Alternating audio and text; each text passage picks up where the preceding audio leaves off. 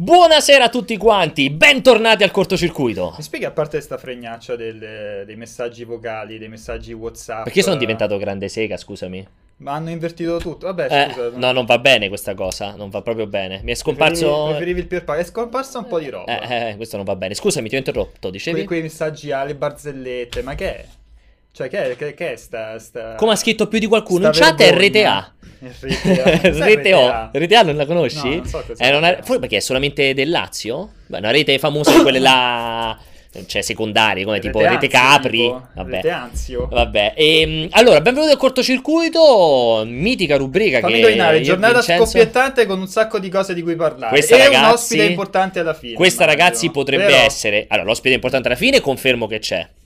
Possiamo anche già dire che è una donna e anche una bella figa, possiamo dire in questo modo, che dici? Sì, ci piace questa cosa qui. Sempre un signore, sempre della scuola. Ha fatto un complimento, della scuola Odiocuto. Comunque, dicevo, assolutamente, è una puntata scoppiettante, incredibile, questo cortocircuito di fine settimana, e si sente che si sta avvicinando il Natale perché le notizie importanti sono tantissime, vero? Ah, sì? Davvero? Sì, tipo i panettoni, perso qualcuna, di essere perso le migliori. Ci sono tantissime cose fighissime. Comunque noi per scelta abbiamo deciso di non farle vedere quelle fighissime. Ho deciso di dirottare su quelle meno interessanti. Fammi indovinare, tipo le domande degli utenti via WhatsApp. Tipo le domande di WhatsApp. Avete sentito? Noi invitiamo, anzi quello dico dopo, prima stavo dicendo sì, ma più che altro perché a noi ci piace fare un po' di... Cioè, stare vicino a te mi ha trasmesso una cosa molto importante nella mia vita, la necessità, necessità di fare cultura, di distribuire cultura e di parlare anche delle cose meno note. No, questa è la grande rivoluzione Multiplayer.it. Per questo motivo meno notizie importanti. No, no, quello però c'è gente con la cultura. Stai facendo un discorso razzista però. No, ho detto nel senso... Meno notizie importanti, più notizie di... era brutta veramente, è veramente brutta l'uscita. È vero, visto che adesso abbiamo veramente un team che comincia a essere molto... È stata una brutta uscita. Diciamo è stata nude, piazzata però... male. Sì. Quella virgola lunghissima che mi ha fregato. Massimo. Però dicevo, il discorso è, preferiamo lasciare da parte le notizie importanti e dedicarci alle notizie che non frega un cazzo a nessuno. Per questo oggi abbiamo una puntata di questo tipo. No, scherzi a parte. Infatti ho messo il veto no Star Wars, no. Cioè, non si parla di, non ci sono spoiler. Non si parla di Star Wars, anche quando nella seconda parte della puntata parleremo di questa incredibile proposta di acquisizione di Disney, cioè di Fox da parte di Disney. Non parleremo assolutamente di Star Wars, se non per un piccolissimo easter egg che fa parte della di questa compravendita, chiamiamolo easter egg, insomma, che però non c'è niente a che vedere l'ultimo Star Wars, quindi state tranquilli, non ne parliamo. E rispettiamo chi lo deve ancora vedere. Esattamente. Siete in tre, però non lo rispettiamo perché non l'ho ancora visto, ma lo rispettiamo per il fatto che non gli andremo a fare spoiler. Però, prima di tutto, come avete visto anche nel cartello d'inizio, potete contattarci finalmente su WhatsApp da una settimana. Adesso fra poco il mitico Ale. Finalmente cioè, su WhatsApp. Sottolineiamo questo finalmente. Finalmente. Questo vuol dire potete mandarci i vostri messaggi audio. Come avevamo detto l'altra volta, mandateceli anche al di fuori della puntata, con domande o, come avete sentito prima, il mitologico, mi sembra Sky 1 si chiamava, se non ricordo male. È lui il suo... Si è firmato come Sky 1, quindi non so il suo nome e cognome. Servizio, Sky 1, un canale. Sembra che si chiamasse Sky 1. Magari ci può dare conferma poi Jacopo. Comunque sì, dovrebbe essere Sky 1. Lui ci ha mandato questa bella barzelletta. Potete raccontarci con cosa avete cenato, magari anche mettere un video messaggio di quando state fuori con vostra madre, le fate salutare il cortocircuito, con vostra nonna se segue molto il cortocircuito, e noi li passeremo in questo pre-cortocircuito che cercheremo più o meno di fare per qualche minuto prima dell'inizio della puntata. Poi durante la puntata invece lo utilizziamo per passare le vostre domande. Anzi, prima di iniziare a chiacchierare dell'argomento vero e proprio di questo inizio di puntata, io chiederei, perché ci dovrebbero essere 2 o 3 domande, ce le spazzoliamo subito. Io speravo che fossero state buttate fuori tutte mentre non eravamo in live. Quindi vai dalla regia, Jacopo, con un po' di domande, vai. Ecco. Ciao redazione, sono Santo. Vengo subito al dunque. Cosa pensate dei Game Awards e soprattutto dell'assoluta assenza di un riconoscimento dato ad Horizon? Va bene che non ha avuto vita facile con Zelda e compagnia bella, ma pensate che non meritasse nessun premio? Grazie. Allora, lui chiaramente di, secondo te, Bolzano o di Innsbruck? Secondo me di Innsbruck lui, sì. E vabbè, allora, di Game Awards tanto ne parleremo dopo, perché fa parte della prima puntata, dell'esclusione di Horizon anche, quindi questa domanda la possiamo ignorare. Vai con la domanda dopo. Ma perché di ignorare? Allora, scusa, non gli dai spazio, allora, soprattutto se è Santo. Però abbiamo il primo argomento. Santo, ne parliamo, partiamo da te per poi approfondire. Sentiamo prima l'altra domanda. Sentiamo. Io lo sto sentendo. Neanch'io. Vabbè, possiamo passare, evitare le domande. Eccola. È un Q&A questo diventato. Un tempo non era un Q&A. Sono Fabio. Poi buonasera Multiplayer. Fabio, complimenti. Buonasera Cortocircuito. Esatto, è vero, hai ragione. Sono anni che vi seguo. Intanto sono anni che ci seguo, senti. Infatti lo vedi dalla voce che è entusiasta di seguirci. Si è parlato molto di cloud gaming. E la Microsoft ha detto che fra qualche anno potrebbe lanciare un servizio. Non ci abbiamo un per due, presente per due per velocizzare streaming. Secondo voi è fattibile questa cosa? Tra 2 o 3 anni? Ok. Fatemi sapere. Okay. Grazie. Allora, quindi, cloud gaming o streaming, tipo PlayStation che... Now, immagino esatto. Intendesse quello. Suppongo, è possibile fra 2 o 3 anni, non credo che sia nei target di Microsoft, visto che ha fatto il Game Pass, dove ha ribadito che uno degli elementi di...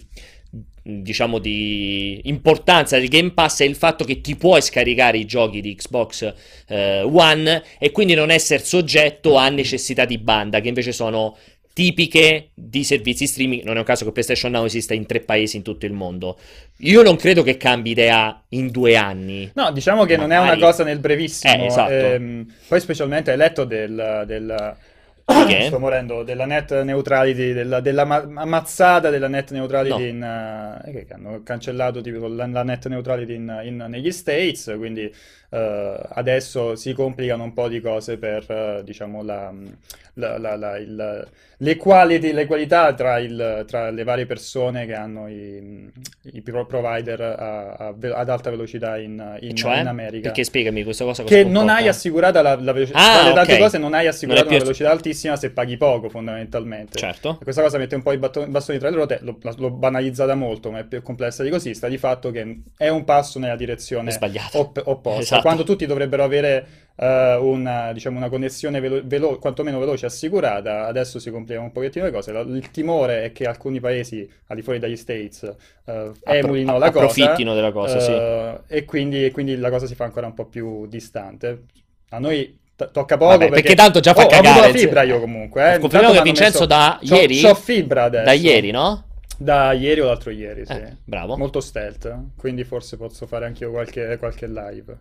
Sentiamo l'altra domanda, ancora vecchia, poi... Tanto, altra domanda, vai veloce così guarda. Ragazzi, buongiorno, un saluto da Matera, sono Pierpaolo, sono un vostro fedele lettore da veramente tantissimi anni. Volevo farvi questa domanda. Io fan dei giochi Rockstar Games, ho apprezzato L.A. Noire. Io ti giuro avevo capito i fan di Yu-Gi-Oh! Mi chiedevo appunto se magari Rockstar, dopo l'uscita di Red Dead Redemption 2 e prima di GTA, se magari possa uscire un nuovo capitolo di L.A. Noire, magari ambientato negli anni 70, anni 80, sempre mantenendo la parte investigativa ovviamente come cardine principale del gioco. Secondo me sarebbe una cosa bellissima. Voi che ne pensate? Sarà possibile questo? Vi ringrazio e un saluto particolare a Pierpaolo. Grazie, ciao. Ma com'è saluto? Allora, particolare, tra l'altro. Saluto particolare a Pierpaolo. Che non si sa che significa particolare. Vabbè, tipo, sono tutti amici tuoi, vabbè. Comunque, se ringrazio e saluto... Sto rosicando molto e non ti rispondo per... Ringrazio e saluto Pierpaolo da Matera, che non sono io qualche settimana fa, visto che sono venuto a Matera. Ti direi no, assolutamente, in primis, perché il mitologico Tim Bondi è ormai morto e decrepito. Certo, la volontà di rifare questa sorta di remastered che è appena uscita, più la versione Switch, uscita insomma sulle console nuova generazione del primo L.A. Noire, potrebbe lasciare aperta l'ipotesi di un L.A. Noire 2, ma di sicuro non lo piazzano fra Red Dead Redemption 2 e il nuovo GTA. Cioè, finito Red Dead Redemption 2, aspettiamo 2 anni buoni e vedremo GTA 6, non piazzeranno altri progetti. No, io non rispondo perché è chiaramente amico tuo, però ho notato una cosa, hai visto che tutti quelli che mandano i messaggi audio lo fanno o dalla strada o c'hanno... È vero, tutti dalla strada, perché secondo me si vergognano di far sentire se mandano un messaggio audio al cortocircuito. Secondo me sì. Okay. C'è qualcos'altro? Abbiamo finito, Jack? Mi dicono che sono... Vai. Mi dicono che sono fuori fuoco. Sei fuori fuoco. Ciao ragazzi, sono Roberto. La scuola Pianesani, a Pierpaolo, siccome qualche settimana fa ho detto qui, io posso andare con cui stava giocando, era Destiny 2. Volevo sapere cosa ne pensa dell'espansione della maledizione d'Osiride e i problemi annessi che ne sono venuti fuori. Raid bloccato per gente che non ha il DLC, raid vecchio intendo comunque, non so, volevo sapere un po' cosa ne pensasse. Allora, ciao. Non mi ricordo già più come si chiama. Posto che Non so perché freghi qualcosa della tua opinione. Infatti farò una su Destiny 2. Però in generale non so perché freghi qualcosa dell'opinione di Pierpaolo. Allora, non ho ancora giocato la maledizione di Osiride perché devo ancora riprenderlo in mano, Destiny 2, quindi non ti do una considerazione prossima, ma c'è insomma, c'è la copertura adeguata. Credo Tommaso l'abbia fatta, che è un super giocatore a differenza mia. In realtà l'unico che ti posso dire è che ha fatto l'ennesimo disastro Bungie, purtroppo ha risbagliato di nuovo tutta la parte di comunicazione, questa roba di chiudere tutto dietro a dei muri, una sorta di paywall, ma secondo me anche in modo non voluto lo ha fatto, non sono proprio convinto che si sia messa là a tavolino a dire come teniamo fuori i giocatori, e fortunatamente è corsa ai ripari rapidamente, ma come capita con questa roba purtroppo ciò che conta è il primo impatto, e ha fatto purtroppo ancora, continua a fare dei grandi problemi, grandi mosse sbagliate in termini di comunicazione. Basta. No, l'altro audio aspetteremo, visto che Vincenzo si infastidisce. Iniziamo a parlare della puntata. Prima di tutto, ragazzi, ricordatevi sempre di mettere un cuoricino sul nostro canale in modo da avere la notifica ogni volta, e abbonatevi, specie se siete abbonati ad Amazon Prime, perché non pagate nulla, vi potete abbonare per un mese a un canale qualsiasi di Twitch. Allora, The Game Awards e PlayStation Experience. Perché noi non ne abbiamo parlato. Non abbiamo parlato prima. La live prima, ok. Ne sarò parlato durante le live, okay. Sono riparati con articoli. Noi in particolare non abbiamo approfondito la questione, okay. Però approfittiamo della domanda che aveva fatto prima. Di Horizon. Esattamente. Allora, esclusione di Horizon nei The Game Awards. È che c'erano veramente tanti giochi. Un anno del cazzo. No, è un anno del cazzo in senso positivo. Esatto, un anno con titoli enormi. Che in altri anni si riusciva a premiare tutti perché c'era evidentemente spazio. Quest'anno è stata combattutissima. Sì. Anche in quelle categorie dove Horizon se la giocava tantissimo, comunque mi riesce difficile pescare una categoria e dire ecco, questa l'avrebbe dovuta per forza vincere, sicuramente vincere Horizon, perché aveva dei concorrenti che erano altrettanto all'altezza. Che ti devo dire? Purtroppo uno voleva fare una cosa politica, e premia, gli dai il premio così tanto per darlo anche ad Horizon, oppure tolta la parte politica vai a premiare chi effettivamente merita il gioco, e ti devo dire che oltre a Horizon c'erano anche nelle varie categorie c'erano giochi altrettanto meritevoli, quindi devo dire che questo forse è il primissimo anno dove non ho visto così tante polemiche alla fine sui vincitori, perché erano tutti abbastanza d'accordo sul premiare quei giochi lì, cioè come fai a dire no, questo non se lo meritava minimamente, cioè c'era per esempio Aligi che si lamentava del... Firewatch aveva vinto il Best Narrative, mi sembra. No, non aveva vinto Edith Finch. Scusa, Edith Finch. E lui diceva avrebbe dovuto vincere Nier. Però lì sono punti di vista, perché comunque non è un punto di vista. Se hai giocato Edith Finch... Esatto, lì a Ligi mi dispiace. Adesso faccio la Ligi della situazione. Lì a Ligi non è un punto di vista, è che non capisci un cazzo. Cioè, c'è questa differenza importante. Faccio la Ligi della situazione. Lì Edith Finch ha meritato. Come narrativa Edith Finch è veramente un capolavoro incredibile proprio. Che non vuol dire che se avesse vinto Nier... Esatto. Ingiusto, però ecco, è anche quel caso lì, è lo stesso identico caso del premio non dato a Horizon, e che comunque anche Edith Finch ha meritato tantissimo quel premio. Questo è veramente il primo anno in cui non c'è stata polemica. Esatto, grossa. Tra l'altro infatti noi internamente abbiamo un po' commentato, io con Vincenzo, con Umberto abbiamo un po' commentato alla fine dei Game Awards di quest'anno, sono stati, a parte tutte le polemiche sulle nomination, il discorso di PUBG, sono stati dei vincitori molto, molto... non scontati, però molto ovvi alla fine hanno vinto. Cioè ha vinto Melina per la sua performance in Hellblade, perché effettivamente era degno di nota. Ha vinto come Game for Impact Hellblade, perché era giusto che vincesse quello, la narrativa vince.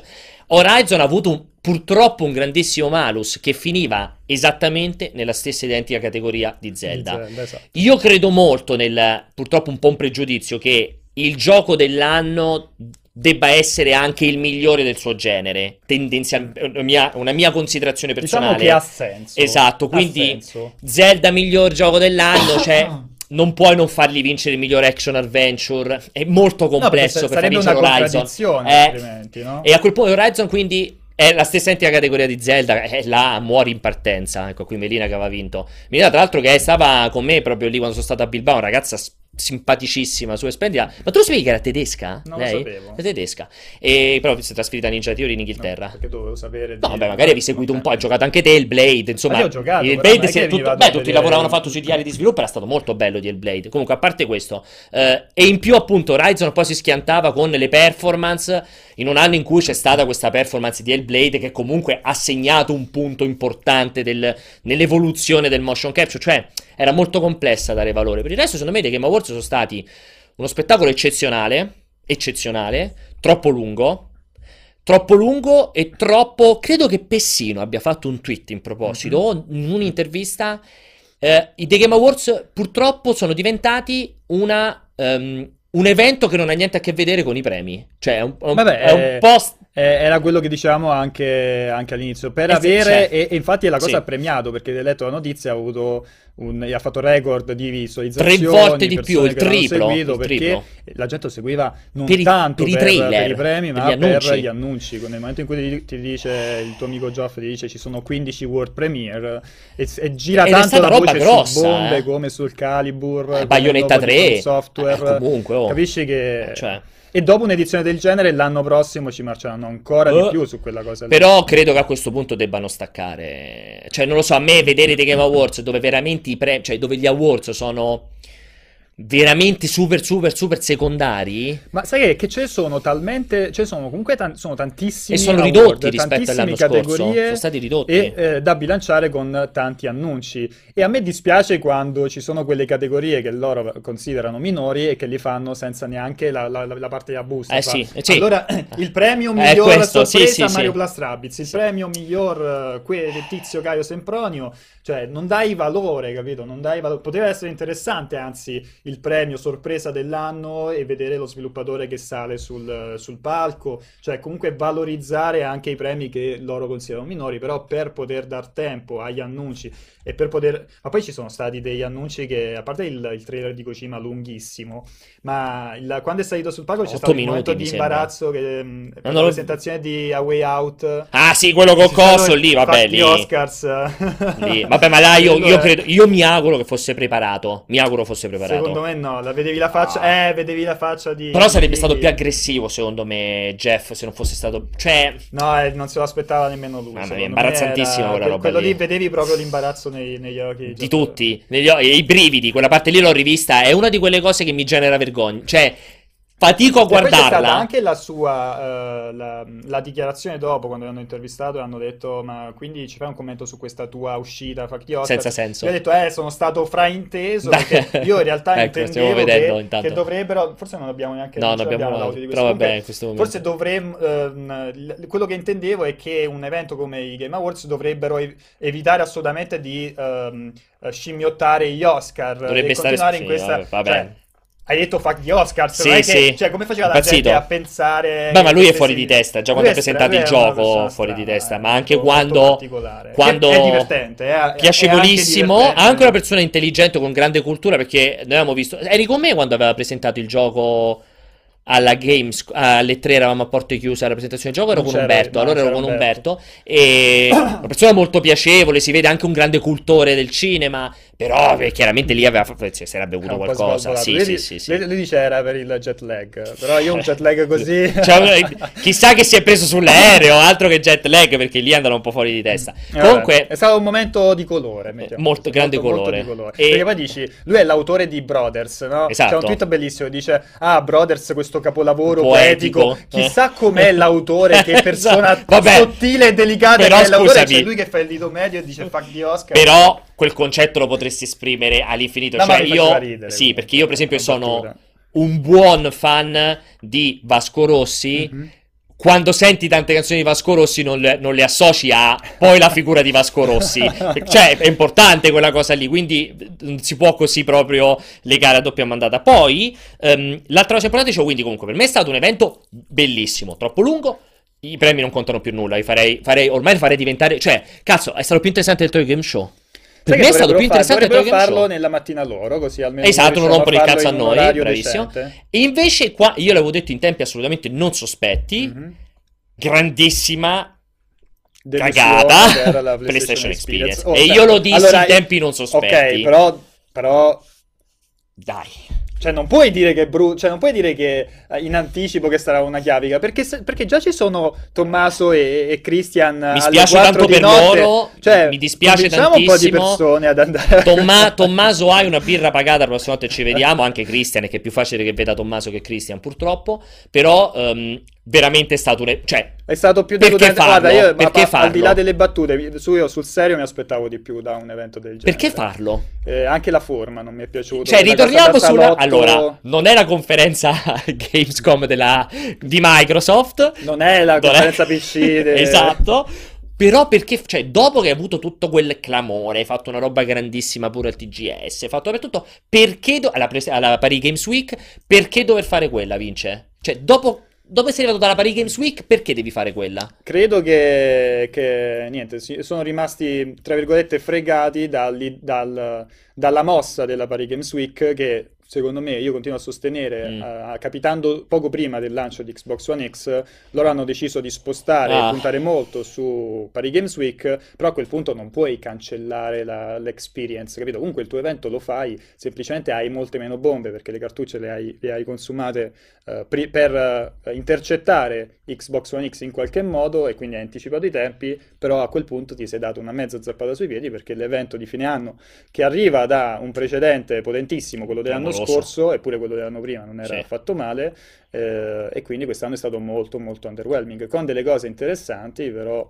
nettamente inferiore alle aspettative, purtroppo. Con tutto bellissimo, non so se la regia ce l'hanno perché l'avevo messo tra i materiali, bellissimo il momento live con Troy Baker e porca miseria, Ashley, non mi ricordo come si chiama, quella che fa Ellie, vabbè, l'attrice Felli, che hanno suonato e cantato dal vivo la canzone di Joel ed Ellie. Tra l'altro Troy Baker che canta e suona benissimo. Lui veramente... l'avevano già fatta. Così dal vivo? Sì, dal vivo l'avevano fatta. Ah, non l'ho mai visto io. Non vorrei dire una fesseria, forse era tipo a un concerto di... Ah, non l'avevo visto. Credo l'avessero fatto tipo a un concerto del gioco.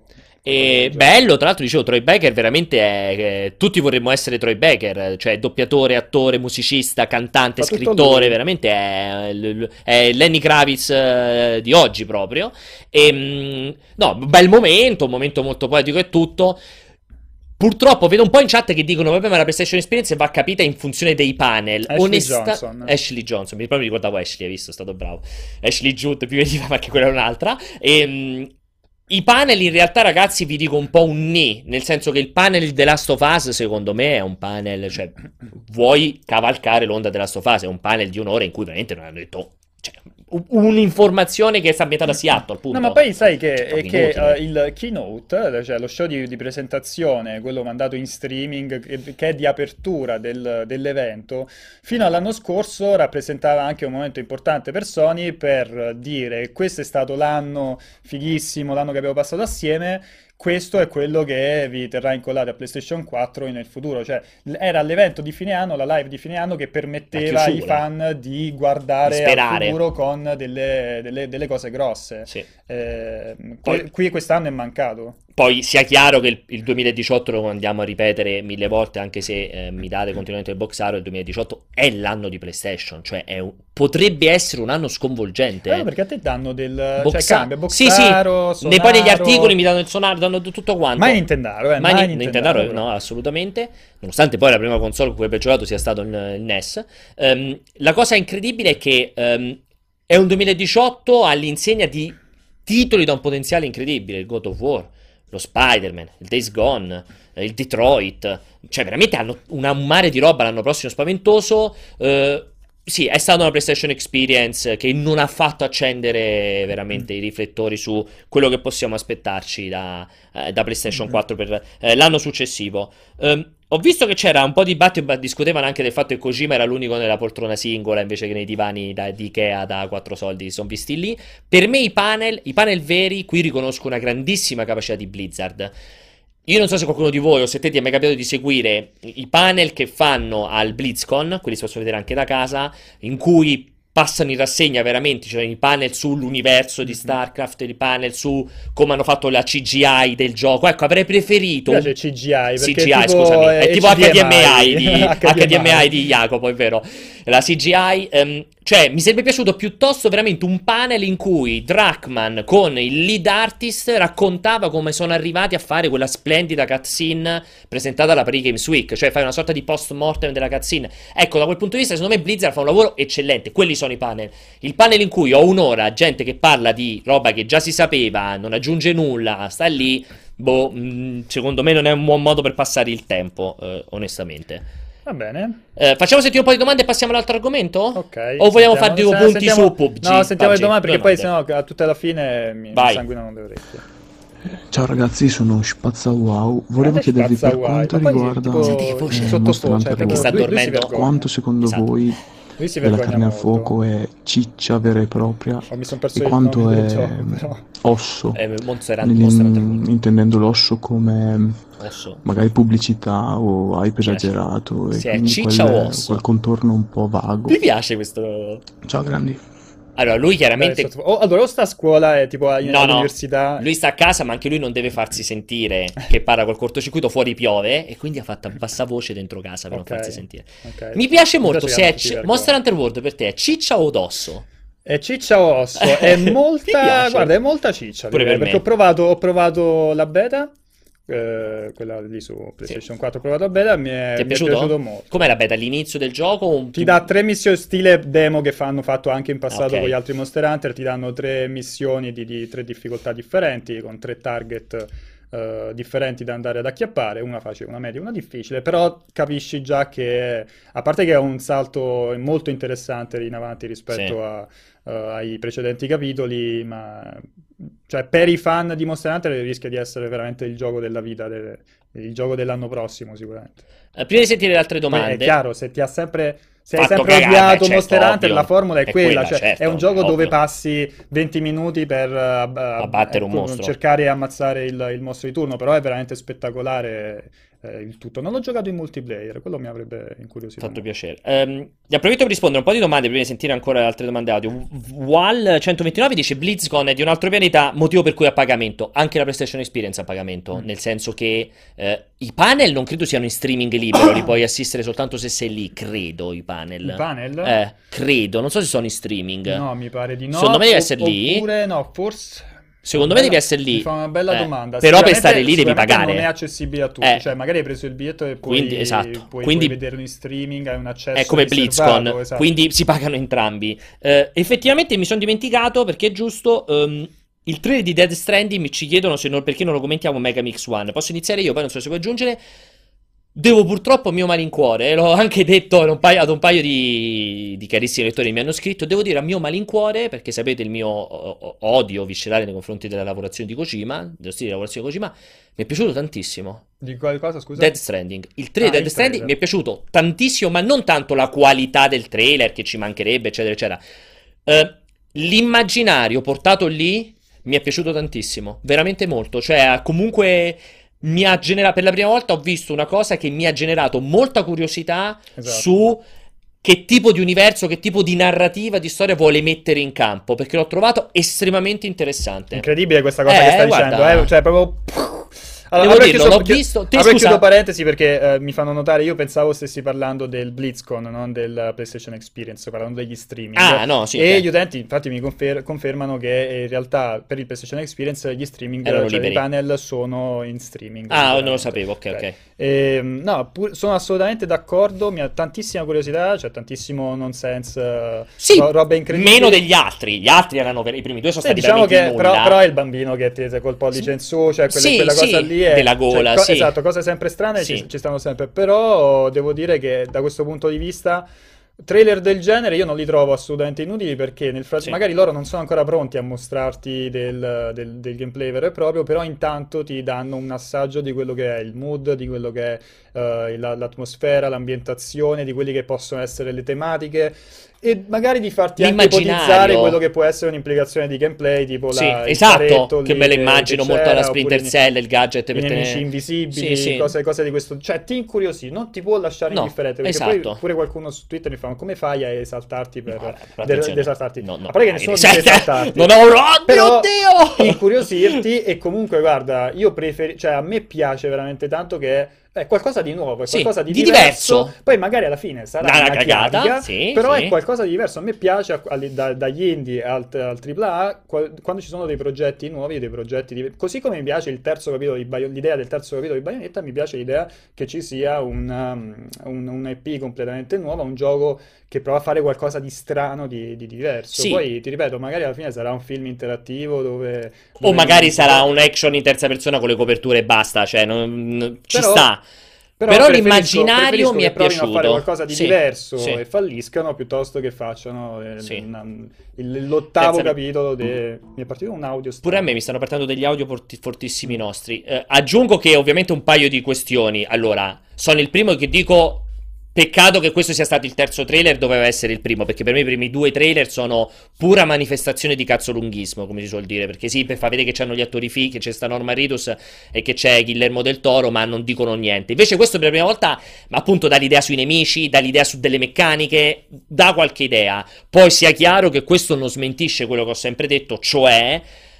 che mi dà fastidio che i giochi siano presentati con 35 trailer in computer grafica. Per me, arrivato al quarto, al terzo, quarto trailer, devi far vedere il gameplay. Questo vale sempre, non è che lo smentisco. Però se non altro questo l'ho visto, ho visto 7 minuti e ho detto, ma sai che ti dico? È proprio figo l'immaginario. Sono stato molto contento di averlo visto. Volevo dirlo, visto che sono il primo a criticare. Questa è una cosa incredibile. Beh... Segnatevi la data di oggi. Adesso è diventato il gioco della vita di... No, vabbè. Greco. Adesso siamo all'infinito.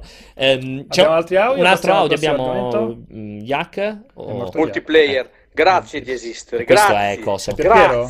Il nostro caro amico Piero, vedi? Ok, che ci ringrazia, basta, è stato un grande piacere. C'è ancora qualcos'altro? Buongiorno, sono Johnny Sims. Anche lui. Cosa ne pensate della morte di August Sims?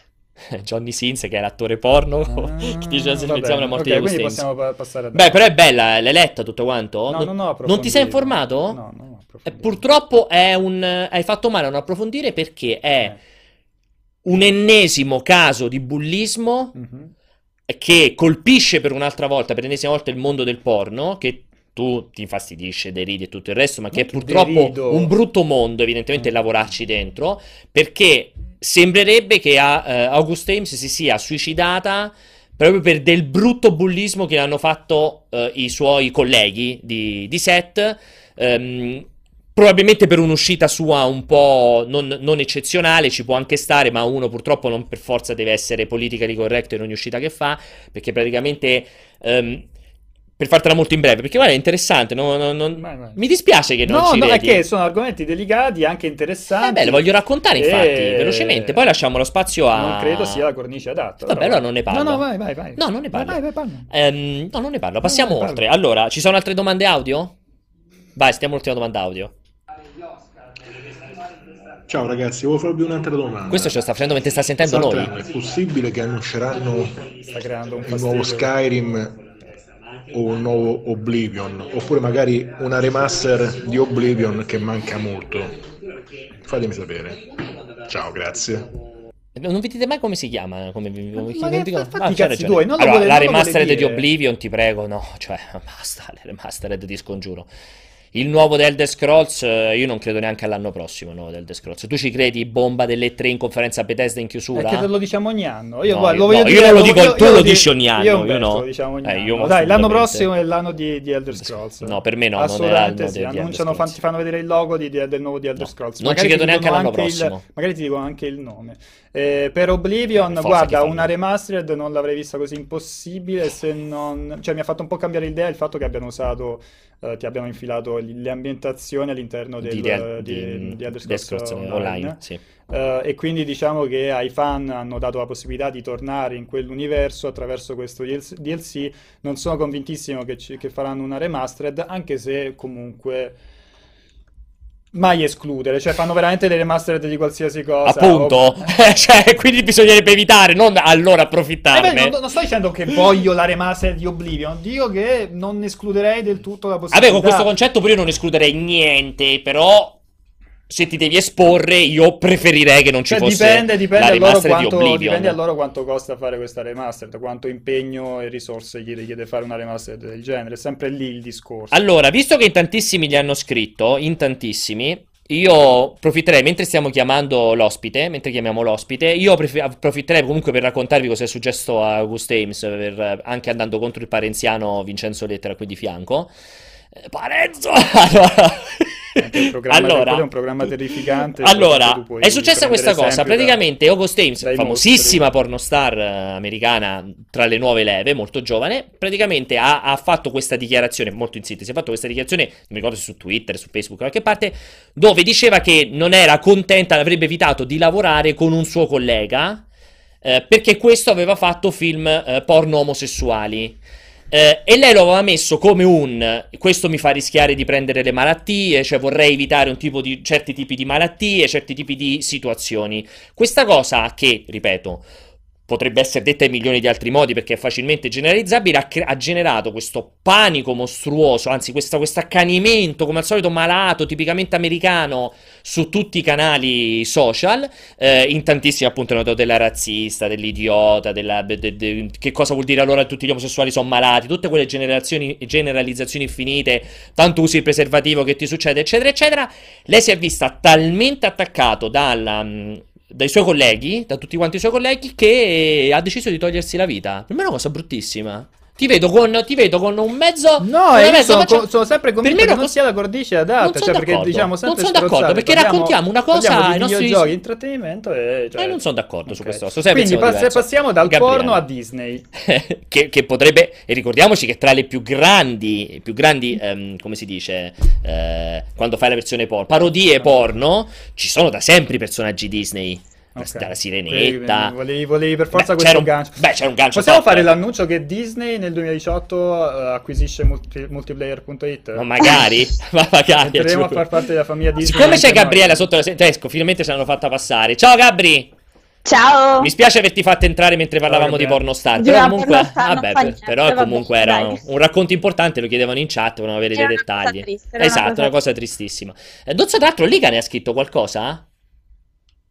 Lega Nerd? Sai se ne ha scritto? Ma sai che non lo so, no, non mi sembra. Mi stupisce, però, Antonio, che non ne abbia scritto. Mi stupisce molto, infatti. È un periodo molto intenso. È troppo preso da altro. C'è Star Wars che ci ha un po' bloccato, quindi su tutti i fronti. Ok, allora salutiamo appunto la splendida Gabriella qui con noi. Allora, Gabri, prima di iniziare a commentare, visto che magari molti non hanno letto la notizia, acquisizione incredibile di Fox da parte di Disney per 50 miliardi e rotti di... 52,4 miliardi di dollari, in azioni ovviamente, non in contanti. Pensavo la valigetta con 52 miliardi di dollari dentro. 52,4 miliardi di dollari cash. Esatto. Sì, come il 99,9. Esatto. Allora...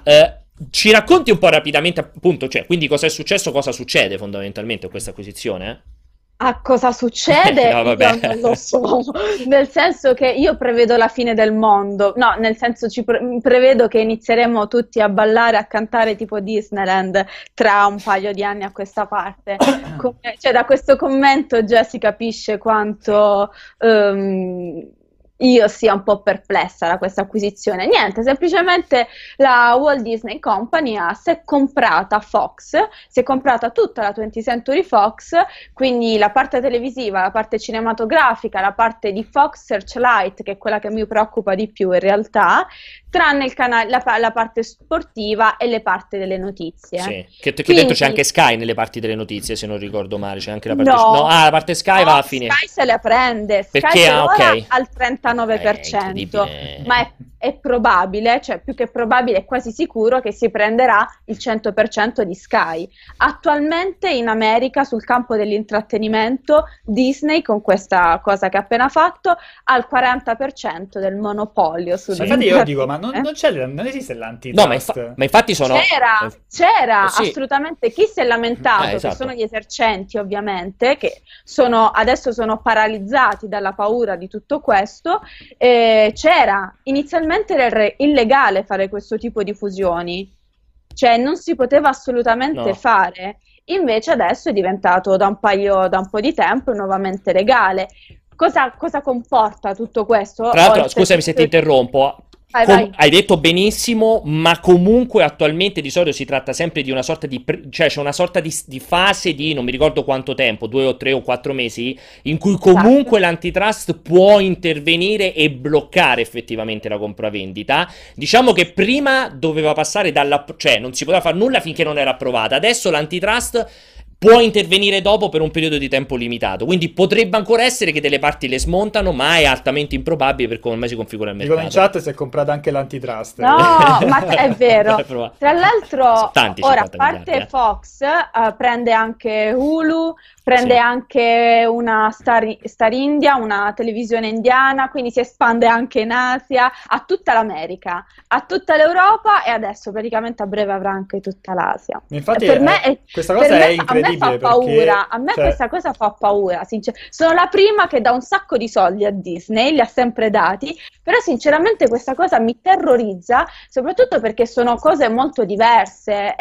Io dal punto di vista televisivo penso a tanti programmi, a tanti format come, non lo so, American Crime Story, American Horror Story, poi penso ai franchise, ai grandi franchise del cinema, cioè Disney ha tutto. Sì. Poi adesso è potentissimo Disney, perché ha il pianeta delle scimmie, adesso. Esatto, prende Avatar, i Simpson, magari Avatar è il momento bello. Ha preso Hulu, è in grado di fare un canale, perché ricordiamo che fra 2 anni esce il Netflix di Disney e a questo punto è da sola in grado di avere una programmazione che spacca i culi. Si capisce che è un'acquisizione fatta in quell'ottica, una programmazione tale che tra 2 anni si ritrova subito al top con Netflix, e tu dici che fai? Non paghi un abbonamento per avere una programmazione del genere? La serie di Star Wars, l'immaginario di Avatar, diciamo, la roba che passa per Hulu, i Simpson, cioè hai veramente tantissima, l'universo Marvel.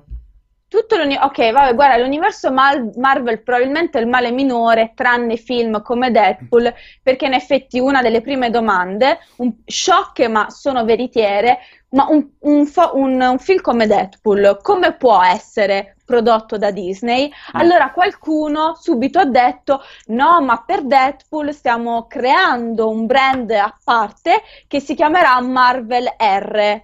Quindi il rating, praticamente, rating, perché così noi vi stiamo informando. Guardate che in questo film ci sono parolacce, violenze e bla bla bla.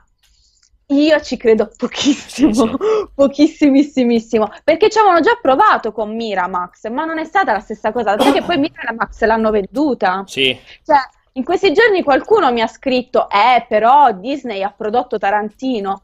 Ma non nel vero senso della parola, non c'era Tarantino sotto al marchio Disney, era comunque Miramax, e comunque Miramax è stata venduta, perché Disney punta al grande intrattenimento, punta a un grosso target. Voglio dire, la polemica più grossa, apro parentesi e la chiudo immediatamente, su Star Wars riguarda proprio questo, richiusa parentesi. Esatto, sì, basta, poi Star Wars non andiamo avanti. No, chiusa parentesi, è proprio questo. Allora... Disney punta ora Alien. Già Alien ha fatto una fine, insomma, con Prometheus altamente discutibile. Io penso a tutto il franchise di Alien o di Predator, ma che vita può avere? Non ne ha, sarà solo merchandising, secondo me, è solo per fare merchandising. Pensa che è bello gli Avengers contro Alien. Mamma mia, Star Wars contro i Guardiani della Galassia. Esatto, Star Wars contro no, dai, per me è sconvolgente. Poi penso alla televisione, perché è quella più a rischio, tutti i programmi televisivi di Fox, che non è a livello di HBO, ma poco ci manca praticamente, sui contenuti forti e violenti. E penso anche alla parte di Fox Searchlight, che è la parte che produce film, quelli che vanno generalmente agli Oscar, low budget, quindi film d'autore. Ad esempio ora c'è Guillermo del Toro, c'è l'ultimo film di Martin McDonagh, il Tre manifesti outside Billboards, che è un film fortissimo che parla di una ragazza stuprata e uccisa e una mamma che cerca vendetta. Questi film, che sono tra virgolettoni indie, che hanno un low budget e che hanno delle tematiche così forti, ma veramente Disney sarà interessata a finanziare film di questo genere? Allora, ma io non ci credo, ma assolutamente no. Io capisco sicuramente il rischio che qualsiasi monopolio si porta dietro. Vabbè, io ho la visione distorta che per me però il mercato, cioè, deve muoversi sulle sue gambe, cioè, per me sono cazzi cioè, per me una Disney che diventa così gigante apre il fianco a nuove società che potrebbero nascere per cercare di intercettare un mercato che probabilmente Disney non potrebbe non essere più interessato a intercettare, quindi... Cioè, perché con questo concetto saremmo dovuti morire sotto i monopoli su in molteplici occasioni. Poi ti basta che ti nasce un nuovo concorrente e in un attimo ti spazi via tutto. Cioè, io mi ricordo quando si parlava del periodo criticissimo di Google, motore di ricerca onnipresente, non ci sarà nessun altro provider di informazione o di contenuti per la gente. Poi però è nato Facebook e si è mangiato, cioè ormai tutta l'informazione un altro po' passa da Facebook. Quindi io credo sempre che ci sia uno spazio affinché il mercato si vada a riregolamentare da solo. Sicuramente è un'acquisizione che, cioè, Disney però ha scelto bene, perché adesso se si compra anche Netflix, ha la piattaforma, ha fatto, alla parte di tecnologia, alla parte di contenuti, cambia il nome, la chiama Disney X, dopo Netflix Disney chiude, vabbè, basta, non c'è più nessuna necessità di fare nient'altro, quindi cioè, è un'acquisizione intelligentissima, non gli si può dire nulla, e comunque neanche così costosa, cioè sono una barca di soldi. Ma pensiamo alle acquisizioni, cioè comunque quando io lo confronto con coso, là, Minecraft pagato 4 miliardi, 5 miliardi, quanto cazzo va pagato? Cioè comunque fa un confronto fra Fox e Minecraft, cioè vale 100 milioni di volte di più un Fox che ha tutti quei franchise all'infinito. Spero che sia un momento per ristabilire e per uccidere una serie di franchise che appunto stanno andando avanti a stento, come Alien, ma per me pure come Avatar, cioè quel buco monetario che è stato Avatar, che probabilmente adesso in mano a Disney potrebbe finalmente vedere la luce, oppure chiudersi definitivamente, non andare avanti con l'obolo che Fox versava a Cameron perché gli stava simpatico. Ma comunque non so quanto certi franchise, soprattutto quelli un po' più particolari, tipo appunto i Simpson, quelli un po' più strani. Qualcuno menzionava Gomorra, sì, perché credo ci rientri per vie traverse. Boh, perché Fox forse c'ha i diritti di Gomorra in America. No, perché si parlava di Sky, secondo me, forse non ho pensato per Sky. Okay. Beh, perché effettivamente molto lateralmente. Però non penso che vadano a influenzare così tanto certi, cioè non è che domani ci sta Ciro con i Guardiani della Galassia, non è che ci sarà Savastano con i Guardiani della Galassia, capito? Il cattivo di Alien è Savastano dentro gli X-Men. Sono curioso di vedere come poi andrà a influenzare a livello anche di videogiochi questa cosa, perché ovviamente la cosa più ovvia che viene in mente è il Marvel Universe, che si andrà a completare con Marvel vs Capcom, che avrà finalmente, potrebbe avere ovviamente il condizionale necessario, gli X-Men o anche i Fantastici 4, anche sì, Deadpool. Esatto, quindi ci sono certi franchise che sarà interessante vedere quanto Disney possa spingere anche a livello videoludico. Sono molto curioso. Curioso. Sì, esatto, ci sarà tutta quella roba lì, rimane fuori credo solo Spider-Man a questo punto. Sì, perché al piede, no? È quello col piede in due scarpe, comunque Spider-Man. Allora, sui videogiochi in realtà io sono un po' più preoccupato, perché alla fine Fox un minimo aveva dato libertà produttiva e creativa, perché comunque ricordiamo lo stesso Alien dei Creative Assembly, era nato grazie a Fox. Disney, sappiamo benissimo qual è stata la parabola di Disney sul fronte videogames, perché Disney aveva i suoi X-Team. L'ultimo, vabbè, quello che aveva fatto appunto Split Second. A un certo punto ha detto: sai cosa, a me i videogiochi mi fa cagare svilupparli, io do solo le licenze di uso, con tutto quello che può comportare dare solo le licenze di uso. Ecco, mi immagino un mondo in cui ancora più licenze vengono gestite per fare, cioè, tranne i casi rarissimi, solo dei tie-in, che non sono certo i punti migliori. Sicuramente un po' mi preoccupa, perché se l'andazzo può essere quello, io non so quanti Star Wars Battlefront potremo vedere, che nonostante le mille polemiche rimangono comunque un'eccellenza. Mi preoccupa molto di più che cominciano a fare, cioè, ecco, il tie-in di Alien brutto, il tie-in di Avatar brutto, cioè comunque Avatar adesso finisce sotto Disney. C'era tutto il mega progetto di Square Enix per fare Avatar col team. Mo che succede a quel progetto lì? Rimane in piedi, lo ripensano? Guarda, secondo me, se dovessi scommetterci qualcosa, questi progetti andranno avanti. Mi chiedo quanto Disney sarà protettiva su tutta una serie di franchise. Sappiamo che su Star Wars sono dei cagazzi incredibili, e la cosa influenza molto anche lo sviluppo e la progressione di un progetto, no? Per quanto riguarda lo sviluppo di un videogioco, quelli che hanno intervistato, che hanno lavorato ai vari Star Wars, oppure quelli di Visceral che lavoravano al progetto Ragtag, hanno detto tutti quanti pensano che lavorare con Star Wars sia una figata incredibile, ma in realtà è una rottura di scatole notevole, perché per ogni cosa devi avere un'approvazione da Disney che fa perdere una quantità di tempo notevole, quindi mi chiedo se sia un'eccezione Star Wars, ci può stare che sia un'eccezione, o se effettivamente Disney comincerà ad essere molto più severa e rompiscatole su tutta una serie di franchise che adesso entrano nella grande famiglia, insomma, no? Sì, sicuramente bisognerà capire, cioè, di solito questi tipi di acquisizioni tra l'altro hanno conseguenze su archi temporali comunque medi lunghi, non è che domani... Sì, no, comunque, no, comunque calcolano almeno un anno di tempo prima che tutto...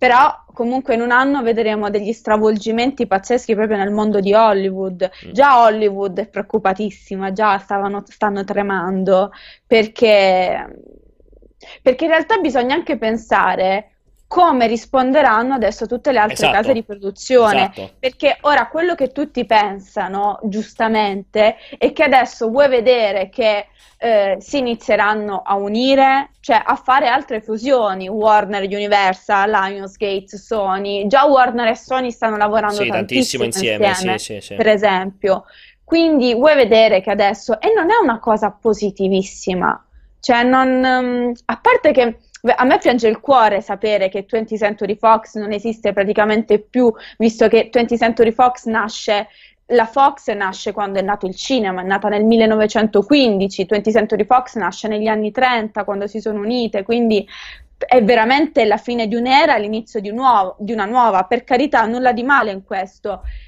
però appunto se so che Disney ha un certo tipo di target... Io mi domando, qualcuno avevo letto in chat, dai, ma magari vogliono aprire i loro orizzonti. Tu come la pensi a questo punto di vista di Gabri?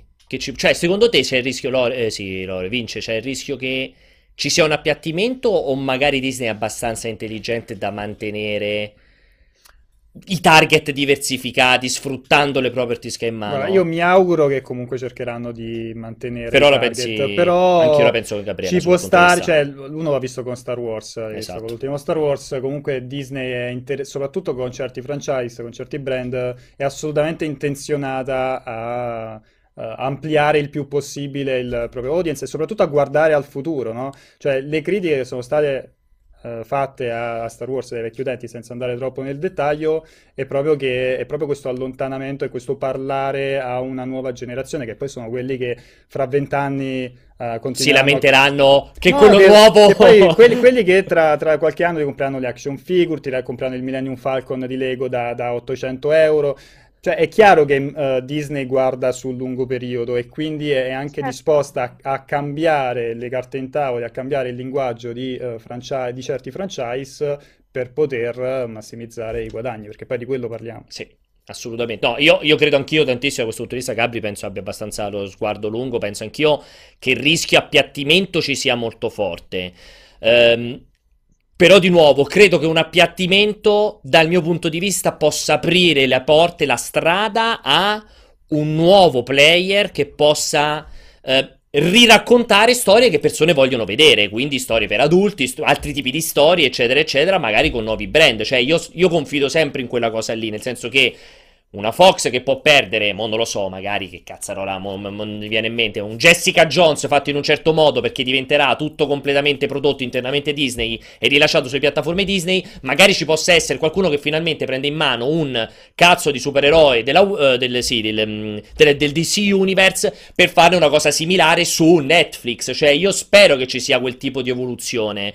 Poi certo il rischio appiattimento è ovviamente fortissimo, cioè quello non ci si scappa, perché naturalmente hanno capito come si fanno i soldi e continueranno a martellare da quel punto di vista. Cioè io una fase 4 del Marvel Universe, finiti questi Avengers, ora che sanno che hanno di nuovo X-Men, lo do per scontato che faranno un reboot di X-Men tutto loro per infilarli nella fase 4 o nella fase 5 del Marvel Universe. Quello è ovvio. Lo stanno facendo un po' con New Mutant alla fine. Esatto, quindi quello è scontato. Però quello non è per forza un male, magari visti gli X-Men, cioè, comunque anche Deadpool, parlavamo prima di Deadpool, è la dimostrazione che, cioè, ci sono certi personaggi che non è che puoi stravolgere, è impossibile, non è che Deadpool ti è diventato, cioè, e così mi immagino saranno tipo Alien, si diceva prima, capito? Cioè, credo che ci saranno quei franchise storici che sono veramente tanto spinti che non possono diventare appunto Paperino e Topolino. Secondo me non andranno avanti. Ora, e non sono nemmeno troppo contraria al non far andare avanti certi franchise, perché Alien, voglio dire, sì, abbiamo visto come Alien Covenant sia stata una roba disastrosa, era solo Prometheus 2, quindi che Ridley Scott ci prendesse meno in giro sotto questo punto di vista, quindi va bene se il franchise si ferma. Certo, ora fare il merchandising di Alien, che mi devo vedere, sarebbe molto divertente vedere uno xenomorfo lì al Disney Store, però la vedo alquanto improbabile. Se beh, però a fianco ai Porg, è molto carino. Non è male, però certo, se creassero dei brand, come è stato ora detto per Deadpool, dei brand in cui c'è Marvel R, appunto, che sappiamo che è quella parte Marvel non adatta ai bambini, assolutamente, perché no? Continuo a pensare che nonostante questo sul mercato avrà delle ripercussioni non totalmente positive, anzi qualcuno ha detto il mercato si evolve, è giustissimo, è giusto che il mercato si evolva ed è successo da quando è iniziato il cinema in questo caso, però ciò non toglie che sinceramente Disney è come se avesse adesso in mano un vero e proprio monopolio sull'intrattenimento, perché è grossissimo tutto ciò che è in mano dal punto di vista del cinema, di merchandising, di televisione, a parte che è il merchandising più grosso che ci sia nel mondo, è immenso quello Disney. Io la vedo un po' in modo un po' pessimistico, spero di sbagliarmi, sono la prima che spera di sbagliarsi, però non sono totalmente convinta su questa operazione che hanno fatto. Vai. No, niente, è una stronzata. Mi fa ridere Flipmestre che dice possono sempre mettere la stanzina con la tenda al Disney Store, no? Tipo l'angolo, la stanzetta la stanzetta dei minori. La zona porno Disney. L'unica cosa positiva, vera positiva, che vedo è che adesso quando le bambine diranno qual è la tua principessa preferita e dicono Anastasia, nessuno gli potrà dire no, Anastasia non è della Disney, perché Anastasia ufficialmente è della Disney, quindi sono contenta per Anastasia. Se in effetti poraccia è sempre stata bistrattata, un po' spiegata, esatto. E anche, cioè, possiamo anche chiudere con questo piccolo easter egg che finalmente Disney torna, Lucas torna a riprendere in mano i diritti di Star Wars episodio 4, una nuova speranza, cioè il primissimo Guerra Stellare, che tra l'altro se l'hanno grabbato, ho girato il trailer originale, ho trovato il trailer originale cinematografico italiano di Star Wars, quello di Guerre Stellari, di quando era ancora Guerre Stellari, vedi, solo per dar fastidio a te, solo per dar fastidio a Vincenzo che si incazza quando lo chiamo Guerre Stellari e che dice che sono vecchio, guarda, era brutto il trailer, la generazione antica, era brutto quella cosa che vedi laggiù, guarda, quella roba che vedi laggiù bruttissima, guarda, vedi, tu sei Jabba the Hutt, vuole mantenere il franchise rinchiuso nella grafite, guarda, lascialo sciogliere quella cosa lì giù che vedi bruttissima che ogni tanto compare, era scritta Guerre Stellari, di una bruttezza unica veramente, quindi ritorna, perché ricordiamo che Guerre Stellari era in mano era nei diritti di Fox, era insomma nelle mani di Fox, e quindi per questo motivo, diciamo, non si è mai potuto lavorare in modo omogeneo su tutta la trilogia originale. E Vincenzo già prevede, lui già lo ha detto e tra l'altro già ha anche già dato la sua partecipazione, ha già dato la sua disponibilità per l'ennesima remastered, non il reboot, la remastered della trilogia originale, cancellando quello che aveva fatto Lucas quando l'aveva ritoccata. Più che altro è una cosa che chiedono da decenni praticamente i fan, fin dalla Special Edition, di avere anche una riproposizione della versione originale, no? Senza gli effetti, senza gli effetti speciali, le modifiche fatte da Lucas nella Special Edition. Ma quindi con Jabba the Hutt fatto col tipo? Cioè, tu vorresti vedere il tipo che è Jabba the Hutt? Esattamente, con il sasso, tipo, con i sassi orribili, oppure lo spazio spoglio. Faranno quello e venderà, cioè se dovessero fare quello. Guardalo Vincenzo, guarda cosa c'è scritto, Guerre Stellari. È sempre bellissimo, poi esplode alla fine, vedi, questo l'hanno fatto per te Vincenzo, alla fine esplode, perché Vincenzo si è infastidito e l'ha fatto esplodere. Non so se c'è un altro paio di domande, purtroppo Gabri non le può sentire, non ci sono, perfetto, vedi, sono stati bravi. Allora, direi che ci siamo. Delle cose carinissime, tipo, qual è la tua principessa preferita, lo xenomorfo oppure Ellen Ripley? mi sarebbe piaciuto anche a me dire da bambina, la mia principessa preferita è Ellen Ripley. Però effettivamente è molto bello. Il pupazzetto di Ellen Ripley, magari fanno una versione di Alien per bambini, con Alien che parla, chiacchiera e vive nel suo mondo e ci fanno i pupazzi. Poi però potrebbe essere, alla fine esisteranno anche i pupazzi, i bambini degli xenomorfi, una versione che gli spingi il pancino ed esce fuori uno. Esatto, beh, sarebbe bellissimo. Potrebbero fare un sacco di robe, cioè, c'è un futuro infinito. Se ci pensi, pensa che brainstorming che possono fare in quelle stanze lì adesso, proprio sarei molto curioso. Allora, io direi a questo punto, tra l'altro Vince, tu quando eri giovane eri uno di quelli che... Io sono ancora giovane. No, quando eri giovane, sei invecchiato pure tu. Eri uno di quelli che reputava Sigourney Weaver una bella ragazza o no? Ha sempre trovato il suo fascino. Anch'io ero un grandissimo fan di Sigourney Weaver, visto che stanno parlando insomma della bellezza di Sigourney Weaver. Allora, tra l'altro molto bella anche adesso quando ha fatto quella merda astronomia di The Defenders, che se io fossi stato Sigourney Weaver e leggevo quel copione lì, mi uccidevo. Mamma mia, quella... vabbè, ma Sigourney Weaver devi far chiamare il banco, ma cioè veramente una bruttezza unica. Comunque, allora, vi ricordo come al solito, cuoricino sul nostro canale su Twitch, così vi arriva la notifica ogni volta che partiamo una nuova live. Se avete l'abbonamento Amazon Prime, abbonatevi su Twitch perché non vi costa nulla e arriva qualche soldino per i nostri Twitcher, streamer, tra cui il buon Nerdocracy che vedevo che era in chat e che approfitto per salutare con vigore e con gioia. Noi ci rivediamo allora, Vince, settimana prossima, ma di giovedì. Probabilmente di giovedì, yes. Seguite come al solito multiplayer.it/live. Non so se ci vuoi dire dopo cosa c'è. Dopo intendi stasera, non dopo adesso, no? Sì, va bene, dopo stasera, dopo adesso. C'è Tommaso che si gioca Siege. Ok, Rainbow Six Siege, quindi con l'Operation White Noise, che è da pochissimo disponibile. Io ne approfitto per ringraziare e salutare come sempre la splendida Gabriella. Grazie, Gabri. Ciao, Gabri. Niente, grazie a voi. Un bacio grandissimo. E ne approfitto ovviamente per salutare tutti voi in chat, moderatori, fan, lettori, ascoltatori. Vi ricordo che adesso sentiremo anche il saluto finale, ci segnalano dalla regia. Vi ricordo assolutamente che...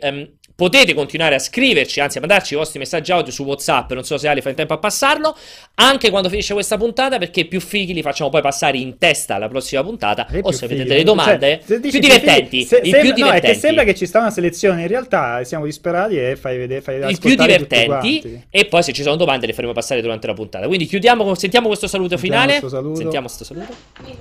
Comunque volevo fare un saluto a tutti quanti, la redazione, complimenti per il lavoro che svolgete. Ciao ragazzi. Vabbè, pensavo fosse una cosa tipo, mi aspettavo qualche proprio sbarione che mi aspettavo una roba grezza. So che è questione di tempo. E invece grazie mille per i complimenti. Niente, ci rivediamo, buon weekend e ci vediamo settimana prossima. Ciao.